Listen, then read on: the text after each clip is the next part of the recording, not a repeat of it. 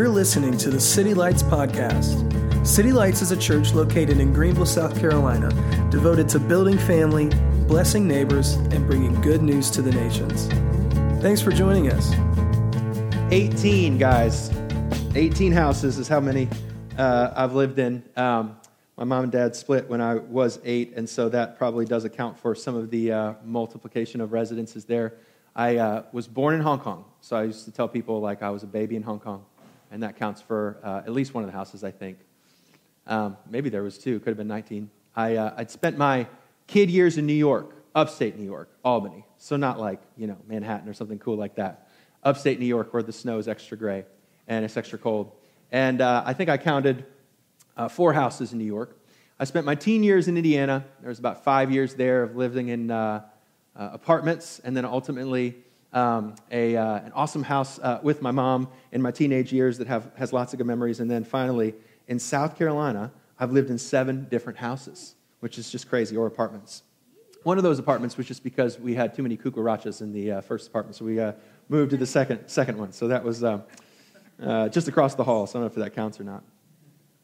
Each of those houses, those homes, have um, indelible memories in, uh, in my mind that are just part of me. I'll never forget uh, the house on Belvedere, the yellow house in Albany, New York.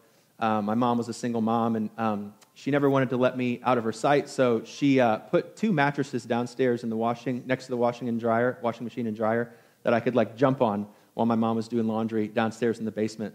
And I remember distinctly uh, pretending to be the fox from Robin Hood, uh, from the 70s version of Robin Hood, down there jumping on the, on the mattress, the one bed that I could jump on. I remember when I was 16 living on uh, Swanson Drive, that was the, uh, the fateful street that Kyra lived a couple houses down the road on and uh, met the dear Cotellas. Um, and, uh, and, and we had like kind of like a, a, a ranch style house. It's like one level house uh, that you could actually climb up um, the side of and get on the roof because the roof was pretty flat. And we would just party it up up there, just have a great time playing Dave Matthews songs and hanging out with Kyra on the top of the roof. I remember um, my first house uh, we bought during, uh, during the housing crisis in 2008 um, on Dunwoody Drive here in Simpsonville or Five Forks. And uh, it was like a small little house with, a, with an overlooking um, little loft area up, up at the top. And it had a fun stone, stone fireplace that I liked a lot. And I definitely learned how to do yard work there. That was my first house, and um, the Lord wanted to set the bell curve high because uh, there's a lot of trees, a lot of uh, raking, and all that kind of thing. And, and, a great story that happened one time. I used to go run around the neighborhood, lots of, lots of hills in the Dunwoody Oaks. And, uh, and uh, one time I was running around the neighborhood, and it was July, and so it was just super hot. So um, had my very unathletic, I had my shirt off at, at the house, just trying to like cool down for a minute. Had my unathletic mode on with my shirt off. And I looked down the street and I thought to myself, that couldn't be what I think that it is. That couldn't be a Google van. And sure enough, uh, coming down the street was a Google van about 25 cam- cameras. And for the sake of posterity and on, on into future, uh, if you go onto 300 Dunwoody Oaks Drive and you zoom in, uh, last I checked, I do have a picture of it if you ever want to see. There's a picture of me, shirtless, being confused and dazed, looking at the Google car driving past me. So, um, yeah, um, there's a sad moment uh, when you pack up your things and the house is empty and, um, and the kids are in the U-Haul and you're ready to close the door on the last chapter and move on to the next and everything echoes in the house the way it never did because the furniture's out and you just sort of start to feel so sad about the house that you lived in. Um, I, I, from now on, I always take my little phone around now that we have these cameras attached to us, and I just I'll walk through the things and just talk to myself 10 years later about the different memories. You know, this is where we used to put Leo to bed, and this is how we had took Alec home, uh, my third child, uh, from the hospital. And, and, and, you know, it's like all these rushing emotions, I think, when you see an empty house of all the things that took place in that house. That when you say goodbye to the house, you're not just saying goodbye to the house, you're saying goodbye to the home that was in that house, the life that was lived. So, a reflection question to match the trivia question earlier. When you think about all the houses that you've been in and out of, um, what, what is it uh, that you would hang your hat on to say, what makes a house a home? What is it that actually makes the four corners, the four walls, and the roof um, equate to you emotionally, at least, or, or spiritually, as a, as a home? What makes a house a home? Uh, is it um, maybe for you the cooking? I remember how good that was, boy, coming home from college, even though eating that ramen noodle MSG, and mom cooked you a dinner, and it just felt like home.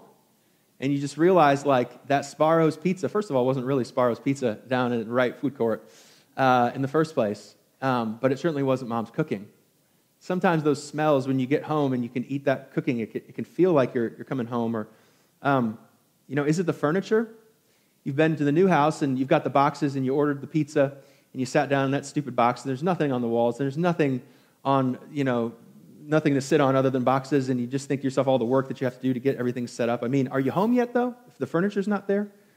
Or somebody, some people might say it's the people, you know, it's, it's the heart where the home is. Um, is that true if you're driving down the road in a van in the middle of Wyoming with your family?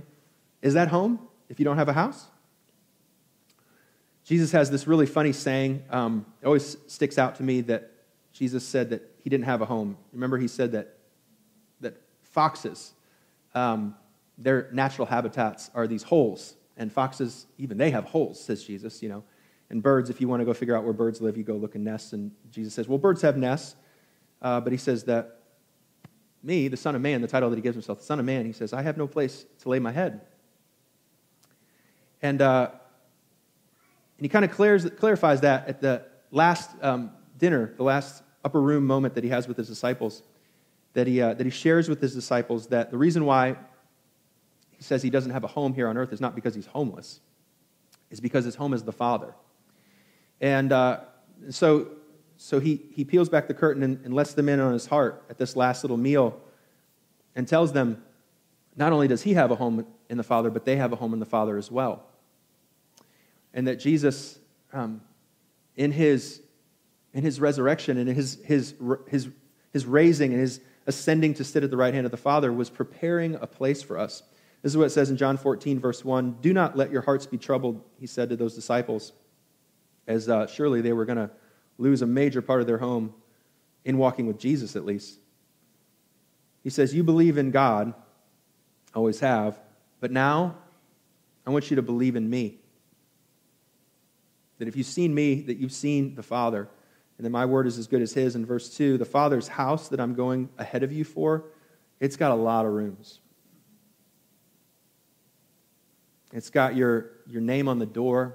It's got the furniture that is, that is set that hosts you, that hosts community, that hosts family. And this house is being prepared for you. And it's getting ready. And if that were not so, would I have told you that I'm going there to prepare a place for you? Verse 3 And if I go and prepare a place for you, won't I come back for you? Why would I go and make a house if I didn't want somebody to live in the house? Why would I make a room for you if I didn't want you to live in the room? Why would I make a table for you and set it for you if I didn't want you to feast at the table? If I go ahead and make a place for you, I'm coming back for you. So you'll be with me in the house. That's what makes the house a home, right? Is being with Jesus. And also, you may be where I am. You know the way to the place where I'm going. It's funny when you see people in their 60s and 70s and 80s and 90s don't you sense that homesickness that people have for the Lord when they get to older ages? I mean, think about that like the restaurants that you grew up with, the friends, the parents, the family, those things that they built, you know, or they had for a temporary tent or temporary dwelling, they're all gone. You can tell, like when you see people walking with the Lord hand in hand for years and years and years, they can say it and mean it. This place is not my home. I've moved in and out of enough houses to know, man, this place is not my home. I've had a lot of great places to live and a lot of great neighbors and a lot of great kids and a lot of great cousins and a lot of great brothers and sisters, but this place is not my home. Jesus, Jesus is my home. So uh, we've been working through the book of Acts, and, um, and we used the, the circle up there on the screen to help um, create structure, really, for the, the whole work of the 28 chapters of the book of Acts. is all organized around the three different seasons or phases of the gospel making its way to the ends of the earth. The gospel starts in this place that's 100% Jewish. And that was according to prophecy that first the gospel is going to come, but not stay, in Jerusalem, where uh, the covenant that Yahweh made with Abraham so long ago was going to come true for those that would accept it and receive the promise in Jesus. But for those that would reject it, the gospel would move on to the outer areas, to the places that were not 100% Jewish, but they were mixed. And there were um, 50% Samaritan, 50% Jewish people um, that the gospel would make its way next to Judea and Samaria, and then finally to the 0% Jewish area, to the ends of the earth. And uh, so, what you see on that circle and what you see through this book is a church that's in transition. You see the gospel making its way to the ends, not through revolution, but through evolution. A, a, um, a phased approach of, of gradual increase towards unfamiliarity, towards um, unfriendliness, and towards uncertainty, towards the unknown. And at each one of these rings of the circle, the, the, the, the disciples that are bringing this gospel are being tested. And what they're being tested on is, is the statement that I'll put up there on the screen is, is this question Is Jesus enough for you? As you make your way deeper and deeper into the interior of the space, spaces to share the gospel, into the unfamiliar and the unfriendly and the uncertain, is Jesus minus your culture? Is Jesus minus the law, minus the customs, minus your friends, minus your diet, minus your comfort, minus your stability? Is Jesus plus nothing really everything for you? And so we're going to meet a guy named Cornelius today. I've been coming up with cute little nicknames, as you guys know from the Bible characters in the book of Acts.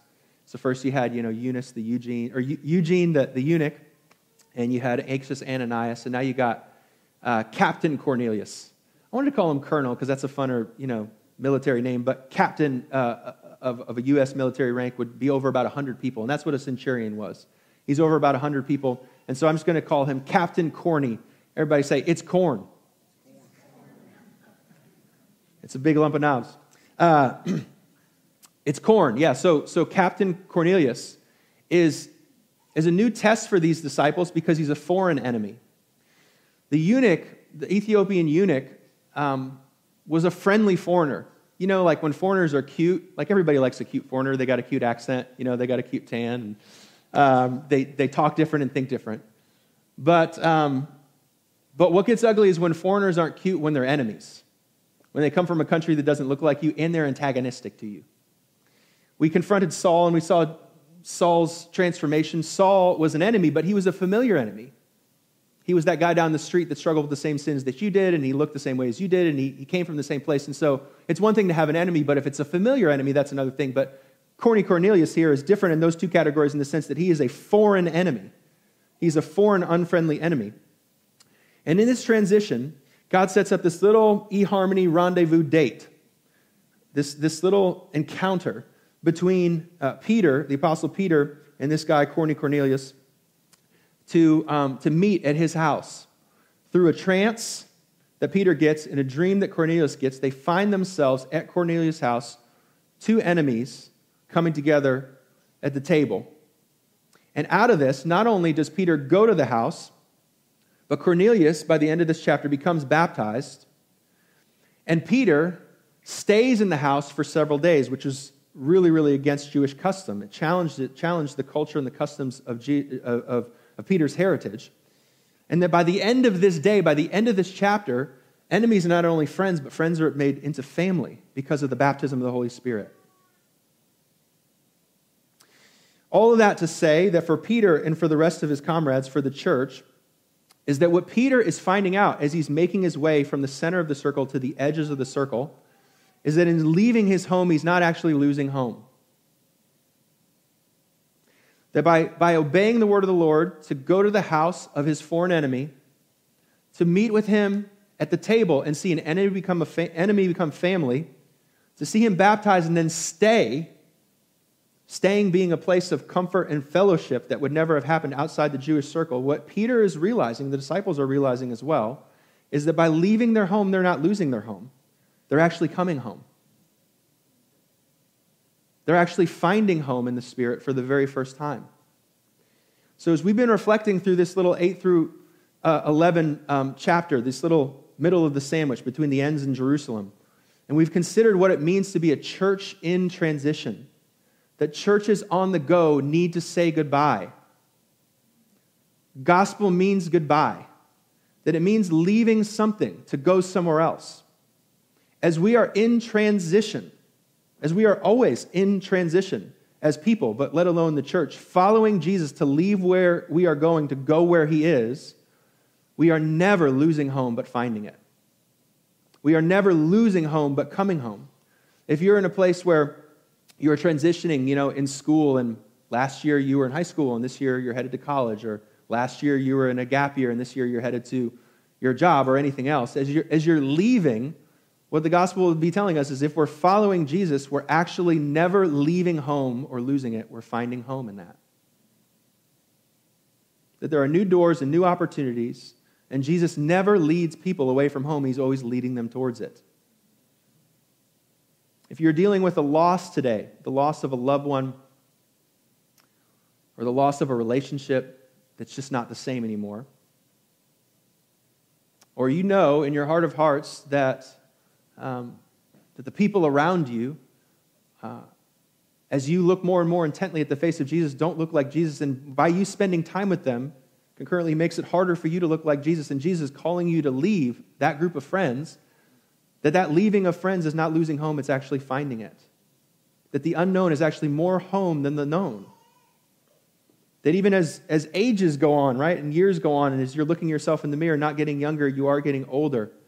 That as you leave one age and one era of, of, your, of your life, of your family, of your kid's life, you are not losing home. You are learning to find it in Jesus.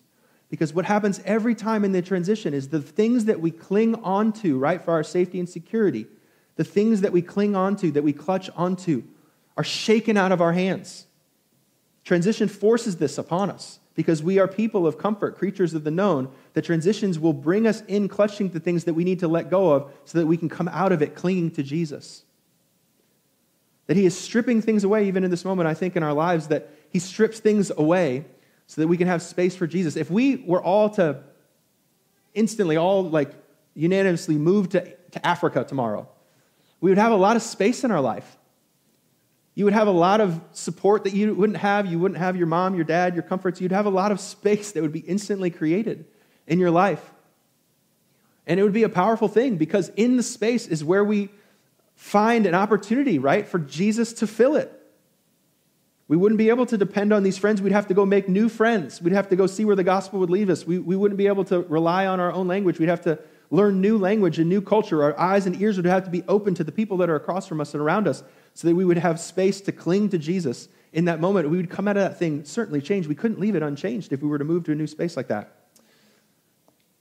So, this is the way um, that the story goes uh, for Peter, the preacher, and Captain Cornelius. So, uh, verse 1 says that at Caesarea, which was an Israeli kind of beachy town, a lowland that was close to the shore, there was a man named Cornelius. Everybody say, it's corn.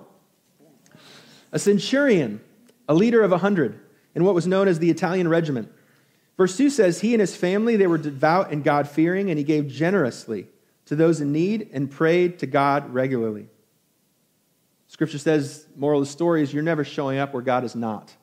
We're never bringing the gospel. We're just joining where he already is. We're finding that he's not only with us, but he's already ahead of us. He's gone before us, and he's prepared the soil of the harvest. So, verse 3 one day at about 3 in the afternoon, he had a vision, and he distinctly saw an angel of God who came to him and said, Cornelius. Verse 4 Cornelius stared at him in fear and says, What is it, Lord? He asked. And the angel says, Your prayers and gifts to the poor have come up as a memorial offering before God. Now send me to Joppa to bring back a man named Simon, who is called Peter. He is staying with Simon the tanner, whose house is by the sea. And when the angel who spoke to him had gone, Cornelius called two of his servants, a devout soldier who was uh, one with one of his attendants. In verse 8 says, He told them everything that had happened and sent them to Joppa. So, from the beginning to the end of this book of Acts, you're going to notice a strong agenda. That there isn't a, a randomness of the city that it starts into the city that it ends, that it begins in the Jewish place, and 100% Jewish place, and ends in the ends of the earth place, in the 0% Jewish place. But the end of this book is very distinctly aimed at the capital city of all of the Gentile world, which is Rome. That the story begins in the capital city of the Jewish world and ends in the capital city of the Gentile world, which is Rome. All of that to say that, um, that this man, Cornelius, I remember um, distinctly going to Hong Kong in the summers and seeing um, uh, some of the, um, the British military at the, uh, at the airports as I was coming in. So 1997 was the, was the switchover time. Uh, Hong Kong was a colony of, of Britain. And, and, and, seeing something so powerful yet so foreign uh, right there in the airport, it was like confronting global politics right there in the middle of a Tuesday afternoon as you landed your plane. These, these Roman soldiers that were, were sent out there to guard this place, they represented this entire other foreign and, empire, uh, and oppressive world as they kept guard and watched around, you know, uh, Caesarea and many other towns uh, uh, of the Jewish um, nation. And, uh, and, this, and, and, here we run into this guy, Cornelius, and um, he does not act as, as, the, as the other Romans do. As it says in verse um, 2, it says, He and his family were devout, they were God fearing, and instead of exporting the, the kingdom of Rome, they were in, importing personally the kingdom of God through the Jews. It says he gave generously to those who were in need, and, they, and he prayed to God regularly. And so, what is it that this Bible is doing to us and sending the message and starting at a place that's the capital city of Israel to go right to the heart, the very heart of the capital city of the Gentile world, which is Rome, except to say that the gospel is not just for the poor um, as a crutch, but the gospel is a rescue for the rich. That the gospel begins in this place of Jerusalem, but it's not stopping there. It is not only for the poor Samaritan, it is for the rich Roman too and everyone in between. The gospel is meeting the poor, the have nots, and the rich, the haves. And notice what it is that the gospel does to this rich and powerful captain, a young guy who surely has a lot of promotion if he's down here by the beach just hanging out, um, watching uh, out for the Roman Empire there on the, on the outpost there of Caesarea, is um, is that, is that generosity, is that, is that the gospel um, affects and infects uh, the way that uh, Cornelius thinks and lives, and the impact of the gospel on the rich and powerful is to create generosity. It says that he prays and gives to the poor. I don't know what it is about me. I'm, I'm not a big crier, but I cry at generosity. I watch uh, It's a Wonderful Life every Christmas, and it gets me every time. I just tell myself when I start this up, oh, this is the year. This is so cheesy and corny.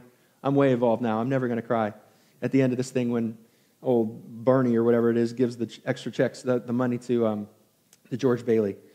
And uh, what is it about that? I remember um, as, as a younger um, uh, husband, um, I used to have these stupid gray black pants that I used to wear to Lou's Chinese Bistro to be a waiter, and I'd come home smelling like egg foo young and make my wife throw up, you know, wearing these like sucker pants. I used to call them the sucker pants, these stupid sucker pants.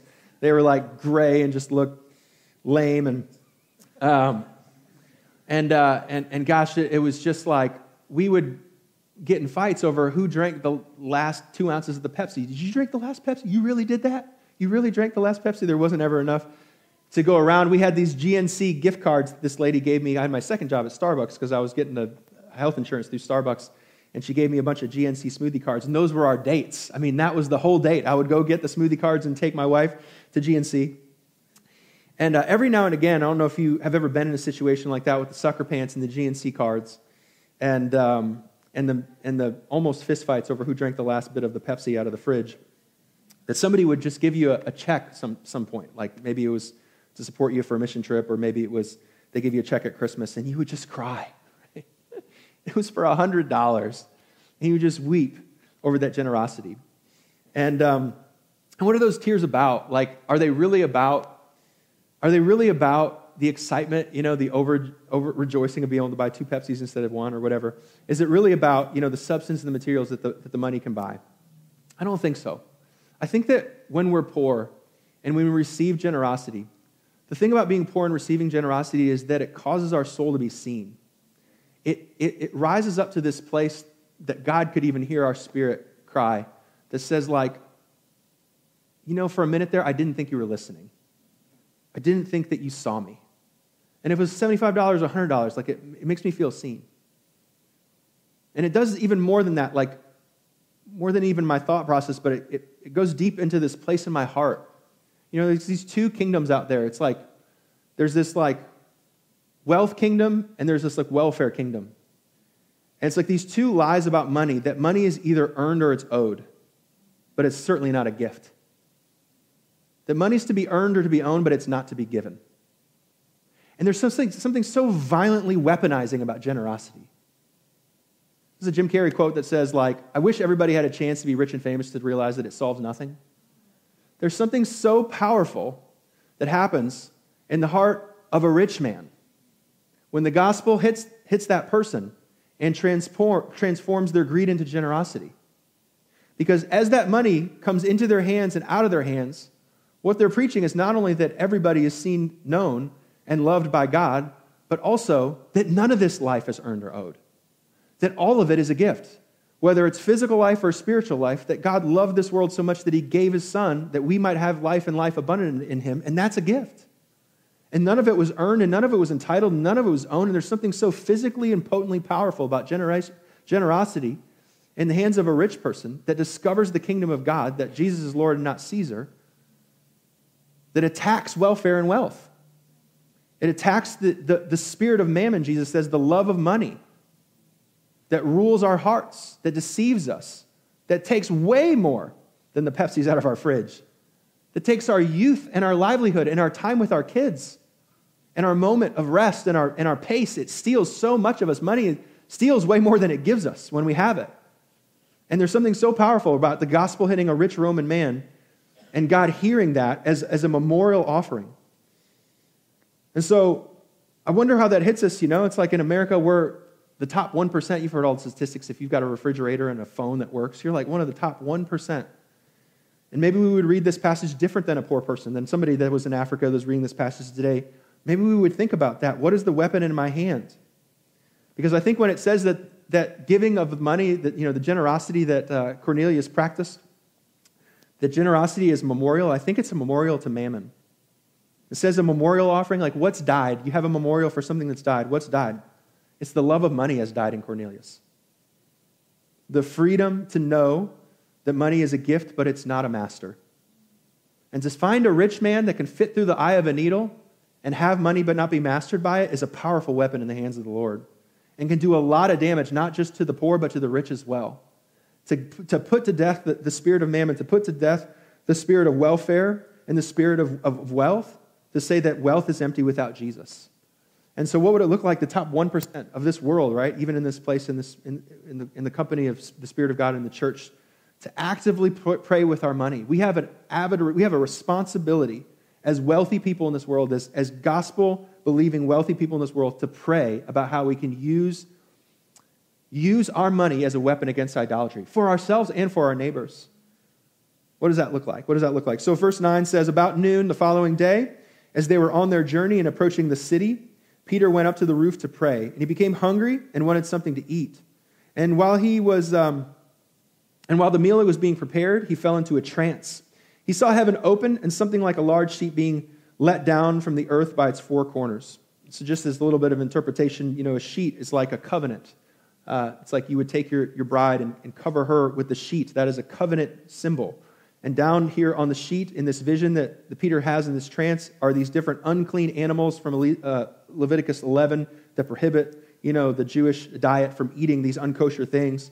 And so here's this sheet of covenant with all this unclean food on it. Verse 12, it contained all kinds of four footed animals as well as reptiles and birds. And the voice says from heaven, Get up, Peter, kill and eat. Surely not, Lord. Peter replied, I have never eaten anything impure or unclean. And the voice says to him a second time, Do not call anything impure that uh, God has made clean. This happened three times, and immediately the sheet was taken back to heaven. And while Peter was wondering about the meaning of this vision, the men sent by Cornelius found out where Simon's house was and stopped at the gate. And they called out, asking if Simon, who was known as Peter, was staying there. And while Peter was thinking about the vision, the Spirit said to him, Simon, three men are looking for you, so get up and go downstairs. Do not hesitate and go with them. And Peter went with him. So the whole crux of this story is will Peter get to Corny's house? Over the river and through the woods to Corny's house we go. Will Peter make it to the ends of the earth to go visit a foreign enemy, a guy that doesn't look like him and doesn't like him? Will God be successful and the Spirit be successful in guiding Peter where he doesn't want to go and having him leave the place that he knows to go to the place that's unknown? And if you watch the kind of consecutive sets, you know, sequences of events, the success of this story is 10% action and 90% is listening. 90%, I would argue with you, if you go and look at the uh, implicating moments there in this story, 90% has to do with is, is Peter paying attention and listening to what, what the Father is telling him or not? So, for example, it says um, in the passage that the reason why Peter is in a trance is because he's praying. Both Peter and Cornelius both need to hear God speak to them for this rendezvous to take place, and none of that happens if they're not praying avidly, both at 3 and 12, talking about 9 a.m. and 12 p.m. and 3 in the afternoon, there's these times of prayer. The Peter can't hear God if he's not in prayer. Secondly, he goes into a trance. And it says ahead of time that he's hungry. And let me tell you what, I've had enough times that I've needed to pull the car, car over on the side of the road and stop for a Snickers bar because my blood sugar's so low. I wouldn't be sure that's the Lord talking to me or the fact that I'm just, uh, just need a Snickers bar. And he has enough faith to believe that even though he's hungry, that when God is speaking, that God is speaking. That God is using all sorts of things, spiritual and, and physical, to get, get across his message to Peter. Thirdly, he doesn't just pray and get into a trance. It says the scriptures say for the next couple of days, he has no interpretation, so he's thinking about that trance. That prayer and listening to God is not just this Ouija board where God whispers this thing and I know exactly what it means all of a sudden, that he has to sit there and carry the word of the Lord with him everywhere he goes to think on it enough and wait for God to interpret what he saw. Furthermore, other than the fact that he knows he's supposed to go someplace and leave where he is to go where he's going, he doesn't know what he's going to find there. So that's part of listening. It's not just the thinking about it, but it's taking steps without knowing the future and when he goes to it, and we're going to read later to, to, to, the location that he's supposed to go, and he sits down and has the conversation with Cornelius, he doesn't bring the entire interpretation of the word. He just simply says, This is what I heard. I want to know what you heard. So he has to share it with somebody else. All that to say that if 90% of this story of getting Peter to Corny's house successfully, if 90% of it has to do with listening, it's probably a fair argument to say that 90% of discipleship is listening. And not just passive listening, active listening. Let's think what, what I see in, in, this story. So I read this Malcolm Gladwell book, and it was about um, it was about cultures and and um, and and how different cultures communicate and how they listen. And there was this this airline, Korean Airlines, kept crashing all of their planes uh, into um, into different ranges and and and and mountain areas. And so they did these studies, and they would get inside the black box. Inside the black box is this little thing that's in, in, in planes that tells the last records of the communications that was going on. And um, what they discovered about the reason why Korean airline pilots uh, were being unsuccessful in landing their planes is because their communication was too passive. That there's a high level of hierarchy and honor within the Asian culture, and so there's this deference that the second captain wouldn't speak aggressively enough to the first captain that the message would get across clear. So instead of saying things like, that wing is too icy, we should watch out for it because it's probably not going to be fit to fly through this range, they'd say, I think that wing looks a little bit icy. And the message was clear, but it wasn't aggressive enough, it wasn't assertive enough. You know, secondly, there's this, um, there's this whole thing about they would come into New York City, and New York City, LaGuardia or something like that, has this really aggressive kind of way of, of communicating. And uh, one of the airline pilots was trying to say, oh, I'm not sure we were really low on gas. So LaGuardia just had them circling and circling until they ran out of gas and they just landed right and, and crashed their plane, all because they didn't have an aggressive sense of speaking to what they felt like was the superior agent there, of saying, We don't have enough gas, we're going to crash, right?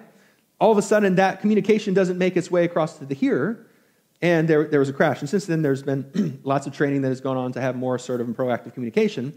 But all that being said, that if you, if you put yourselves understanding from the Asian side to the American side, is that what the book is kind of saying about the Asian side is that um, uh, the Korean air captains weren't, were, were better at listening, not great at talking, that in an American culture, we're probably better at talking, but not very good at listening. Like the average TikTok, right? This is our entertainment system these days. If you don't tell me something interesting, compelling, and entertaining within seven seconds, I'm moving on. Right? Because the culture of America is the burden of communication is on the talker, not on the listener. If this is not entertaining, I am not listening. The whole essence of branding is fit as much meaning into the colors and shapes and the fonts because if it does not grab my attention, I'm not listening. Right? reading, like our, our, our, our, the length of the amount of reading that we'll do, the, how long we are willing to sit down and actually sit and think about a book and read about a book is very, very short, which is a very, you know, a disadvantage in communication of having passive communication, you know, is, is bad when it comes to crashing planes, but listening is good in discipleship. 90% of listening is discipleship, and it's not passive, it's active. It's active. And so I, um, I'll just share a, a, quick story just to, of what this has looked like in my life and kind of close up the message here as, as we get to the end. But um, we were downstairs in prayer uh, the other night. I think we, uh, we do it about three or four times a semester now. We, we meet up for, for prayer meeting. Tom leads that, one of our elders. And we were going around in prayer. We always pray for the nations first, and then we pray for our city in Greenville, and then we pray for the church, and we pray for one another. And I had, um, I had, uh, I had uh, Lisa Patterson pray for um, uh, something that was going on in my family. And uh, Lisa Patterson, she prayed with me. She prayed for me through the week, and she sent me this text of, um, of, this, other, of this other lady, this mutual friend that, that we have. And she texted me these two words on this text message that she had heard from the Lord um, about um, kindness and repentance. She said out of Romans 2, you know, the word kindness, kindness means different things to different people in different times. For some people, kindness is a listening ear. For some, time, some people, kindness is clarity and getting to the point. Like kindness means something different and sounds something different to everyone that you know. Kindness translates differently. And secondly, it's the same thing about repentance. That she was texting, this person uh, was texting on my, on my, on my, behalf and, and saying that kindness, you know, that, or that repentance, the Lord hears repentance, that the Lord can tell the difference between somebody being sorry because they're caught and deeply sorry because they, they see their sinfulness and want to change. And only the Lord sees that. And so she sent me this message. And within that exact same circumstance, the thing that we were praying for, that one of the people that was involved in that circumstance who never, ever admits wrong and apologizes, apologized for something and demonstrated a kind of repentance. And out of that, this is in this same exact circumstance, the second person, having heard that apology, said, Thank you for saying that. That was very kind of you to say. And this is my point, is that, is that listening Listening is not this passive endeavor when it comes to talking to the Holy Spirit, where God just has to wake you up in the middle of the night and just says something to you while you're not asking and seeking, knocking. Listening is active. Listening is the process. If, if, if Peter's not praying, then he doesn't come into this place of, of hunger and trance. And if he's not in the trance, then he doesn't have a chance to think about it. If he's not thinking about it, then he's not going, and he's not going, he's not sharing. And so ultimately, all of this, I think, would tell us that listening is more of an active pursuit than a passive endeavor.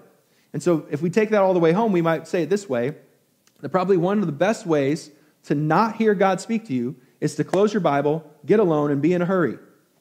The best way that if you want to wander through your transition season and not walk and follow Jesus is to close your Bible, get alone, don't talk to anybody else, and be in a hurry. But if you want to not wander, but walk through your season of transition with Jesus, then potentially one of the best things that we could do is open the scriptures gather around and share, and slow down enough to think and consider what God might be saying to us.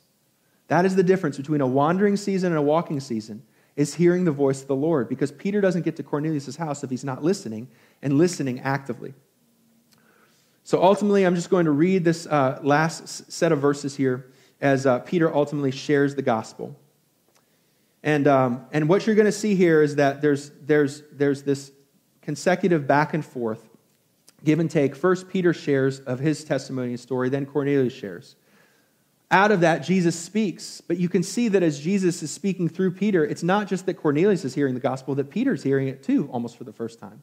And I can tell you as a preacher, a lot of times that it's the things that you're preaching about are not just the things that you're preaching to people, but you're hearing it for almost for the first time for yourself, and you're, and, you're, and you're seeing it come alive in a fresh way as you talk about it. And I think that's exactly what's happening to Peter and then ultimately that Cornelius has been living in this house for a long, long time. But by inviting Peter to the house and gathering in the presence of God, is the way that he says it, that Cornelius finds home in his house in a new way that he never has before. And Peter is able to find in a foreigner's house home in a new way that he hasn't felt it before. And therefore, both of them, leaving where they are and following where Jesus is calling them to go, find home in one another. So this is how it goes. It says, The next day Peter started out with them, and some of the believers from Joppa went along. And the following day he arrived at Caesarea. Cornelius was expecting them and called together his relatives and close friends. As Peter entered the house, Cornelius met him and fell at his feet in reverence. But Peter made him get up and stand, and he says, I am only a man myself. In the process of hearing the Lord, there's no young and there's no old and there's no wise and seminary and smart and dumb. There's just believers, followers trying to hear the voice of their Father. And so he enters that room not as a superior, but on level ground, knowing that hearing the voice of the Lord happens in circles and not in rows. And so, verse 27 while talking with him, Peter went inside and found a large gathering of people, and he said to them, You are well aware that it is against our law for a Jew to associate or visit with a Gentile. But God has shown me that I should not call anyone impure or unclean. So when I was sent for, I came along without raising any objections. May I ask what you sent me for? So Peter comes in the room and he shares his part, but no more. He allows for God to speak, but the Spirit to interpret. And so Cornelius answers, Well, three days ago I was in my house and praying at this hour, and at three in the afternoon, suddenly a man in shining clothes stood before me and said, Cornelius, God has heard your prayers and remembered your gifts to the poor. Send to Joppa for Simon, who is called Peter. He is a guest in the house of Simon the tanner, who lives by the sea. So I sent for you immediately, and it was, as good, it was good for you to come. Now we are all here in the presence of God to listen to everything the Lord has commanded us. I'm going to go ahead and skip down for the sake of time. Peter shares the gospel. It's almost unanimously the same exact ways he shares to the Jewish audience as he shares to Cornelius that Jesus came, that Jesus lived, that Jesus died, that Jesus rose, that Jesus ascended, that Jesus is coming back. This is the same exact gospel that he preaches.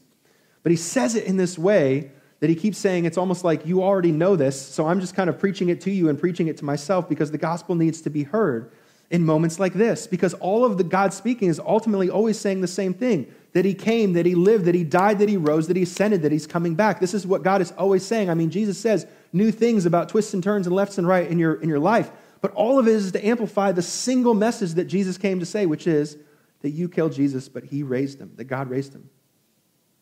So, verse 44 while Peter was still speaking these words, the Holy Spirit came on all who heard the message. The circumcised believers had come with Peter, were astonished that the gift of the Holy Spirit had been poured out on Gentiles, for they heard them speaking in tongues and praising God.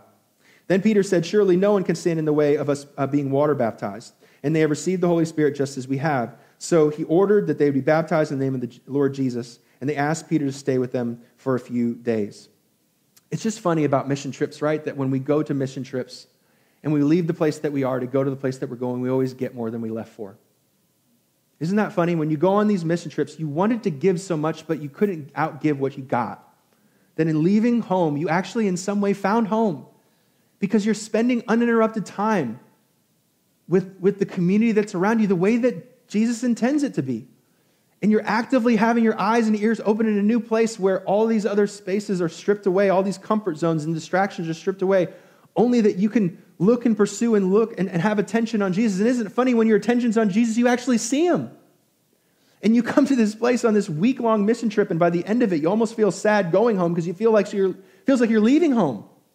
Feels like you're leaving the place that we should be living, which is the kingdom of heaven, that Jesus is our home ultimately. And sometimes it's like you got to go to Ecuador to realize that and to find it. And you're in a great place then, right? When you, when you come home and put the passport in your, in your upper desk drawer and you remember that your house is just a house, but ultimately, home is in Jesus. Home is in Jesus. And so I just have this intentional question as we close up um, this morning, and I'll pray as the, as the band comes forward in a moment. But this is just my intentional question for you as you consider what it is to be home in Jesus is where is Jesus calling you to leave and go to find home in him? He is never calling you to leave a home to lose a home. Leaving a home is always finding home and coming home in Jesus. That Jesus says he goes ahead of you to prepare a place. He would not go ahead of you to prepare a room that he's not calling you to go to. And there's really two paths ahead of you to make your home here or make your home there. And it's a pity and a shame, right? When, when we grow into our 70s and 80s and 90s and we find all the places that we spent trying to build our homes that were only temporary, they're only fleeting sand. And as they, as they get stripped away, we realize we're homeless. That staying without going is homelessness. It is, it is creating a future that has no home, that has no abiding in Jesus. And so I want to encourage you in that place of, of where you're staying and where you're going, that He never causes you to lose home when you're leaving that Jesus is always there to build home with you, and, and home is where Jesus is. Thanks again for joining us. If you have been encouraged or challenged by this message, Please give us feedback by leaving a comment on this podcast. For more information on our church, visit us at www.citylights.cc.